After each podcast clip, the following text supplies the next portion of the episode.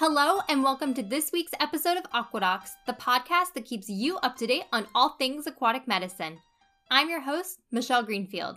Today, we're going to be speaking with Dr. Annie Page Karjian, Assistant Research Professor and Clinical Veterinarian for Harbor Branch Oceanographic Institute at Florida Atlantic University.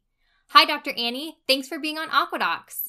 Hi, thank you for having me. Absolutely. I'm really excited to talk with you. So I was wondering if we could just start with a brief overview of, you know, what inspired you to go into veterinary medicine and aquatic medicine. Well, I wanted to go into veterinary medicine, you know, ever since I was little. I've always loved animals. I chose aquatic animal medicine because mainly I really wanted to work with sea turtles. I got really interested in sea turtle biology and conservation as a as an undergrad things that live in the ocean are really fascinating. And um, there's this whole like frontier type discovery that i get really excited about. And i'm also allergic to a lot of domestic animals so that kind of solidified um, my choice. And uh, you know I've, I've never looked back. I'm I, I love this field. I really like how you said frontier of discovery because that's exactly why I am interested in pursuing this career path. But since you mentioned sea turtles, Let's dive a bit deeper into that. Your research was in fibropapillomatosis. Can you tell our listeners more about what that is? Yeah, fibropapillomatosis or Is an infectious neoplastic disease that is a special thing that sea turtles get. It's most common in green sea turtles, but it's been reported in all sea turtle species. This usually happens in juveniles. It's associated with a herpes virus. So, typical of herpes viruses, we usually see those more in juveniles. And in this case, it's a herpes virus that induces neoplasia. And so I find that really fascinating. I'm really interested in cancer causing viruses for those who might not be aware of neoplasia, does that just mean cancer producing? Yeah. So, neoplasia just means uncontrolled cell division or cell proliferation. Basically, cancer, but not all neoplasia is metastatic, meaning it can just be local, a local tumor. The reason that I started to get interested in FP is because I describe myself as a giant bleeding heart. and if you've ever met a sea turtle with a nasty case of FP, these animals really suffer. They can get it all over their body. They can have it completely covering their eyes. They can get it on their internal organs and it can be extremely debilitating in some cases. In some cases it's not bad at all. It's just a little tumor that can even go away by itself. But in some cases it can be terribly debilitating for the animals and they really do suffer for a long time usually and it can eventually lead to their death. And so one of my mentors is dr terry norton at the georgia sea turtle center. I've been chasing him around for years and i worked with him there and had the opportunity opportunity to have some sea turtle FP cases. And then the other reason that I was interested in FP is that it's a really good representation of the interaction between the host, the pathogen, and the environment. And at the convergence of those three things, we see disease. I'm really interested in that interaction. And FP is a great example because what we find is that even though this herpes virus is found in essentially every tumor, we also find lots of turtles that have the herpes virus but who don't have tumors. And so we think that there's something in the environment that is causing the herpes virus to induce tumors. And we know this because the herpes virus actually co-evolved with the sea turtle host. Phylogenetics show that, just like most herpes viruses co-evolve with their hosts. And so this herpes virus is millions of years old. However, the first tumors were reported in the 1930s, and the tumors are really only reported in turtles that live in like near shore habitat. And so there probably is some sort of environmental trigger that is causing the tumors to grow. Now, why do you think sea turtles closer to shore are more prone to FP? Probably two things. So, sea turtles migrate back as juveniles to nearshore habitats where they live until they reach a subadult or adult stage. As I said, herpes viruses usually cause more disease in juveniles. So that's part of like the virus biology is that these turtles are in nearshore habitats as juveniles and they're probably being affected as juveniles. But also the coastal habitat, these shallow basins, they're warmer. The turtles are congregating. That's the first time in their life probably that they've congregated with other turtles. They are in warmer water, they're more exposed to the sun, and they also are being exposed to all sorts of environmental changes that they weren't exposed to in the open ocean such as pollution, contaminants, algal toxins, different food sources. Several studies have linked possibly macroalgae, like invasive macroalgae, as a potential source of the environmental cofactor. But the truth is, we don't really know. Hmm.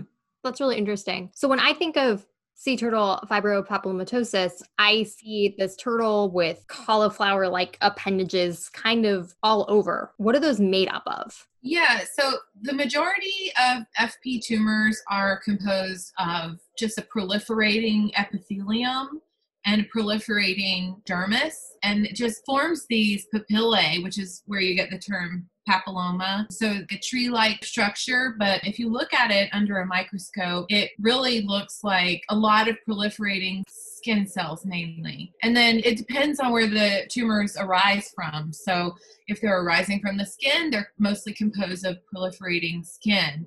But if they're arising from organ tissues, they're going to be composed of mostly it's the epithelial cells of those organ tissues. So all of our organ tissues are covered by a lining of a different type of skin cells, and those are the things that are going to be composing those organ tumors. So you can see tumors then on the epithelium, so the skin cells on the outside of the turtle, but you can also then have upon necropsy or something, you could have these tumors on the insides on the epithelium, so the lining on the outside of all the internal organs as well. Yeah, that's correct. I mean, the tumors have been seen on essentially almost every organ. Wow, that's that's crazy. So if it's everywhere, how do you treat something like that? So the internal tumors is generally considered end stage, stage 3 type of case so usually those turtles are euthanized. But generally, you'll start to see little clusters of tumors, and then in certain cases, in unfortunate turtles, it will really spread over time. So the treatment for that, it depends on how severe the disease is. For less severe cases, you can just lop those tumors right off and the turtle usually does pretty well. And so that's where understanding the extent of the disease in each case becomes really important. And so now there's been a shift towards doing internal imaging either ct scan or mri of turtles at intake or shortly after intake to understand whether or not they have internal tumors in which case they're usually euthanized. Hmm. And then the treatment for the less severe cases or the small clusters of tumors is using a laser to remove those tumors. And it's a really nice way to take them off because the laser cauterizes as it cut, and you can use different settings for different types of tumors. This disease can present anywhere from flat plaques like a mole to you know the big cauliflower like tumors you were talking about. And so you can change the settings of the laser depending on what type of tumor you're dealing with.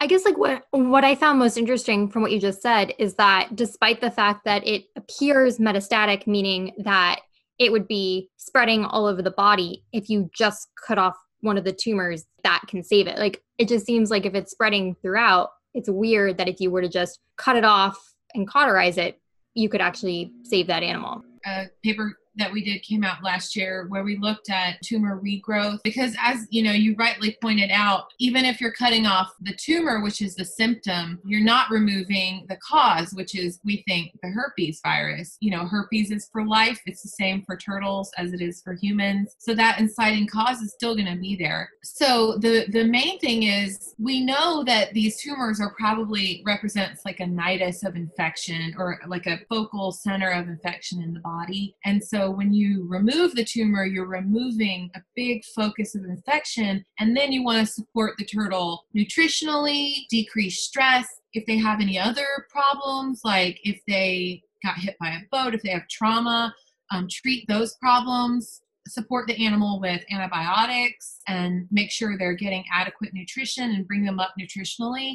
And then the hope is that the immune system will take over and allow the turtle to fight off that herpes virus back into latency. But yeah, in our study that came out last year in diseases of aquatic organisms, we did a multi facility case review of almost 800 cases of FP. And in all the case tumors were removed, 50% of those turtles regrew tumors either at the site of removal or in a few cases somewhere else. So it is a, you know, a risk that the turtles can grow the tumors back and often the treatment for that is to remove those tumors as well. The turtles can heal from that procedure within a couple of weeks, usually 2 to 3 weeks their skin will heal over and so then you can consider removing them again. That's super interesting and that study sounds really interesting too. I mean 800 turtles is a is a pretty big sample size. So like that's that's interesting where we are now. Are there future things that you're thinking about for how to better care for these turtles or what you're hoping to see and continue with your research moving forward? After thinking about this disease for gosh, it's been about 10 years now and thinking about it a lot and writing about it and reading about it, I've really come to the conclusion that at least in Florida Florida, where I am, the disease is endemic in the turtles, meaning that probably a majority of the population is infected with this virus. And and I've kind of started to shift my research to wild animals to try to get a better understanding of what it is that causes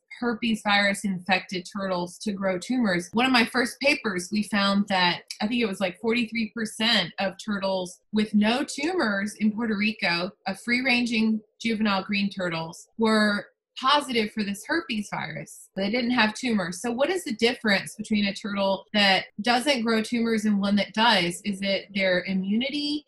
Maybe there's some genetic cofactor. And so, you know, now we're doing these big health assessments of juvenile green turtles, wild juvenile green turtles all over Florida to try to get a better understanding. Um, we're looking at their immune function, their cell count, their proteins, um, plasma proteins, and then look, looking for the virus in their skin using PCR and simultaneously looking for antibodies to the virus in their blood you know, showing that they're exposed. And since herpes viruses don't go away, we know that if they were exposed, that at some level they're probably still infected. And so, really, to me, I've kind of had this shift in my thinking. Now, you know, we understand about rehabbing turtles with FP. I do think it is a worthy, worthwhile thing to do for sure, because some of them do really well and don't regrow the tumors and can be released. But for me, I, have really moved towards trying to understand what's happening in the environment what's happening with these wild turtles. Is there anything that we can do since in some way humans have probably led to this disease? And is there anything that we can do to, to mitigate that well, it seems like you're making some really great strides in trying to understand how the environment is having an impact on these animals. I wanted to talk a little bit about some of the other work you do with wild marine mammals. And I know you recently published a paper looking at toxic pollutants in stranded dolphins and whales. So, can you talk a little bit about that? Yeah, so I am the attending veterinarian for the Harbor Branch Marine Mammal Stranding Response Program, and I also manage our marine megafauna necropsy lab that we have at Harbor Branch. And so for that, we have a 72 mile response area of coastline in Southeast Florida. And usually it's dolphins and whales and usually it's the smaller toothed whales, the odontocetes. For every animal that dies or is euthanized, we do a complete necropsy. We take samples from every organ, multiple samples. We do, you know, very thorough examination. And then we also have a pretty extensive tissue archives, a tissue bank going back almost 20 years, I think, of all of these dolphins and whales. And one thing I noticed when I first started doing this work is that we turn in all the tissues for histopathology. We have a pathologist who reads out tissues and sends us this beautiful report about everything that they found and all the different organs. However, even though we have all this information from the necropsy and from the pathology report, all too often we still don't really understand the cause of death. And so we'll just say, oh, you know, it was emaciated, you know, it died from stranding. In some cases, it'll be like a human interaction, they were entangled, or some really sad thing like that. They swallowed a plastic bag. But in a lot of cases, it's kind of like a big question mark. And what I've noticed is that, you know, we get these beautiful pathology reports and then we disregard a lot of that information because it didn't cause the death. So we'll say, like, there was some liver disease, there was some kidney disease, but it didn't cause the animal to die. And so we usually just kind of tuck it away and don't don't do anything with it. And I started to get interested in contaminants because I was wondering if maybe we could relate contaminant concentrations to some of these lesions that we tend to kind of ignore because they're sublethal. They're not causing the animal to die. They probably weren't even causing the animal any type of discomfort or dysfunction. But I was wondering how those could possibly be attributable to contamination exposure in these animals, marine mammals, are apex predators and contaminants tend to bioaccumulate and biomagnify within the food web. And so, in a lot of the literature, cetaceans have some of the highest contaminant loads that have been reported. And so, I kind of wanted to start looking at that in our cases and use our tissue archive and all of these pathology reports, to see if I could put together some type of answer to that question. What are those contaminants? Like, what are the toxic pollutants that you were looking at? So, in our case, we looked at 17 different analyte, but your question is a really good one because the reality is the way that we measure different chemicals in biological samples often is uh, mass spectrometry. So, the way that works is that it's looking for an individual compounds. But the reality is that there's probably thousands of different compounds that these animals are being exposed to as well as the result of like chemical interactions between these compounds in the water and in the animals' bodies. So, possibly even forming new compounds. There are pollutants and different chemicals being put into the ocean or running off into the ocean New ones are developed every single year. A lot of them we don't even know the names of them or how to detect them. And so it's a very complicated thing. I mean, it's like looking for a needle in a haystack. And so what we did is um, we chose five chemicals that we thought would be a good representation of what may be in the environment. So we looked at atrazine, which is really commonly used pesticide that causes basically feminization in amphibians. And then we looked at phthalate. It's like a chemical component of plastic that is also an endocrine disruptor. We looked at triclosan, which is an endocrine disruptor that is typically used in personal care products like soaps and um, detergents and things.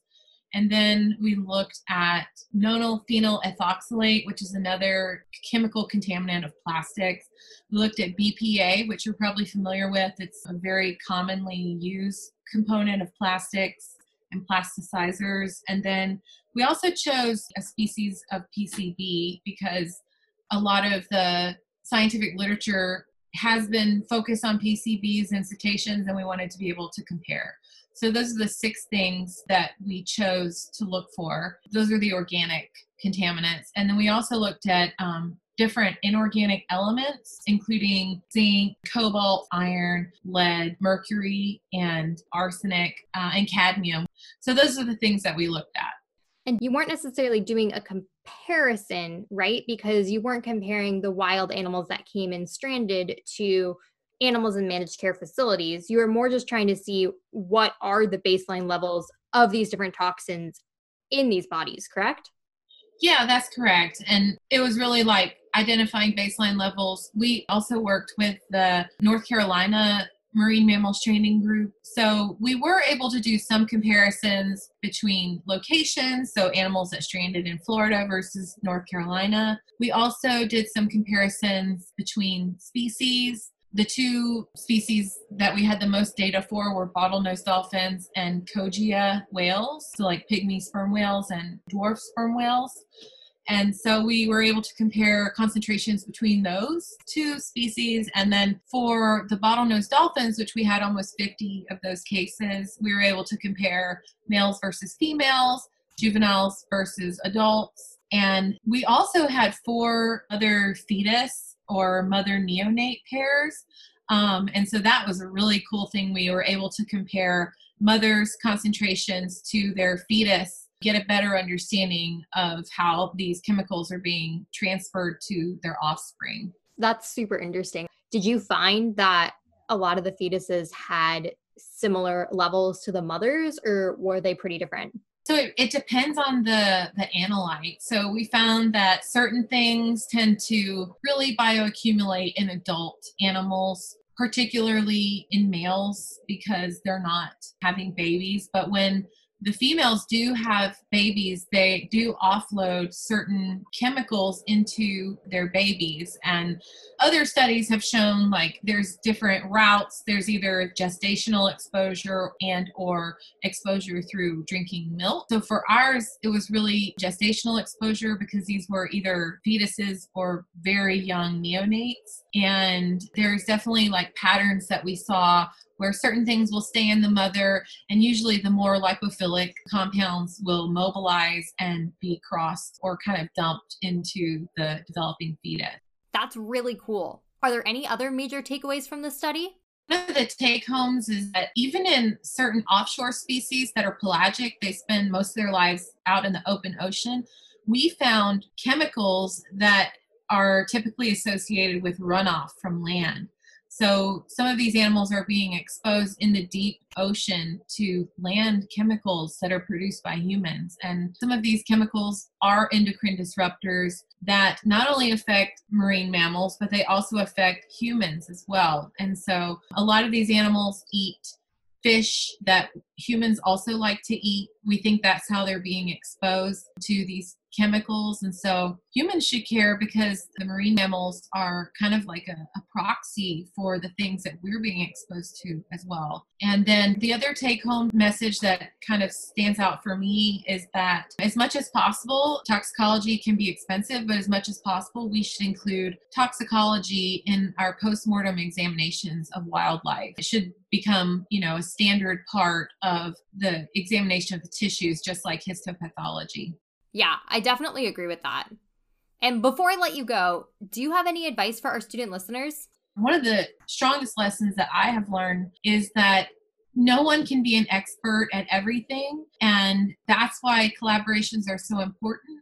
And if you are a good collaborator and you have strong connections in your field to other experts in their field you can work together and really you know have a bigger impact and also it can benefit your work life balance if you know you're not taking on everything onto yourself but you are working as more a part of a network of people. And another thing i've learned the most important things in our lives are not from work you know you you can have things in your work that you're really proud of and and you could absolutely make a difference as a veterinarian in the lives of people and animals. But the most important things and I, I think the things that people remember is their connections with other people. And whether it's through their family members through their children or through their friends or through their colleagues or you know all of the above. And your connections with people i think is the thing that that carries you and it can carry you through tough times such as the one we're going through right now with the terrible pandemic. And so your actual work will never replace that. Work on your personal relationships with the people in your life, show the people in your life that they're important to you, and take the time to create those connections because that is what will become important to you when you look back on your life. Well, thank you for sharing that. And I I couldn't agree more. And I think it is so important. Yeah, you have to take the time to create your own support system. For me, I mean, I'm a mother of two little, beautiful little boys. And that has been the greatest joy of my life. You know, as proud and happy as I am at my career, honestly, being a mother trumps trumps it every time. Oh, that's wonderful. Well, Annie, it has been a pleasure. Thank you so much for being on the podcast today. Yeah, thank you so much for having me. It's really been a lot of fun. And that's going to do it for this week's episode of Aquadocs. I'd like to thank Dr. Annie Page Karjian for being on the show this week, as well as thank all of you, our wonderful listeners, for tuning in. As always, check out our Facebook, Twitter, and Instagram to stay up to date on the latest Aquadocs news. And if you've got an extra minute, please give us a five star rating on Apple Podcasts or leave us a comment. It really helps new listeners find the show. I'm Michelle Greenfield. Stay healthy, stay safe, and we'll see you next time here on Aquadocs.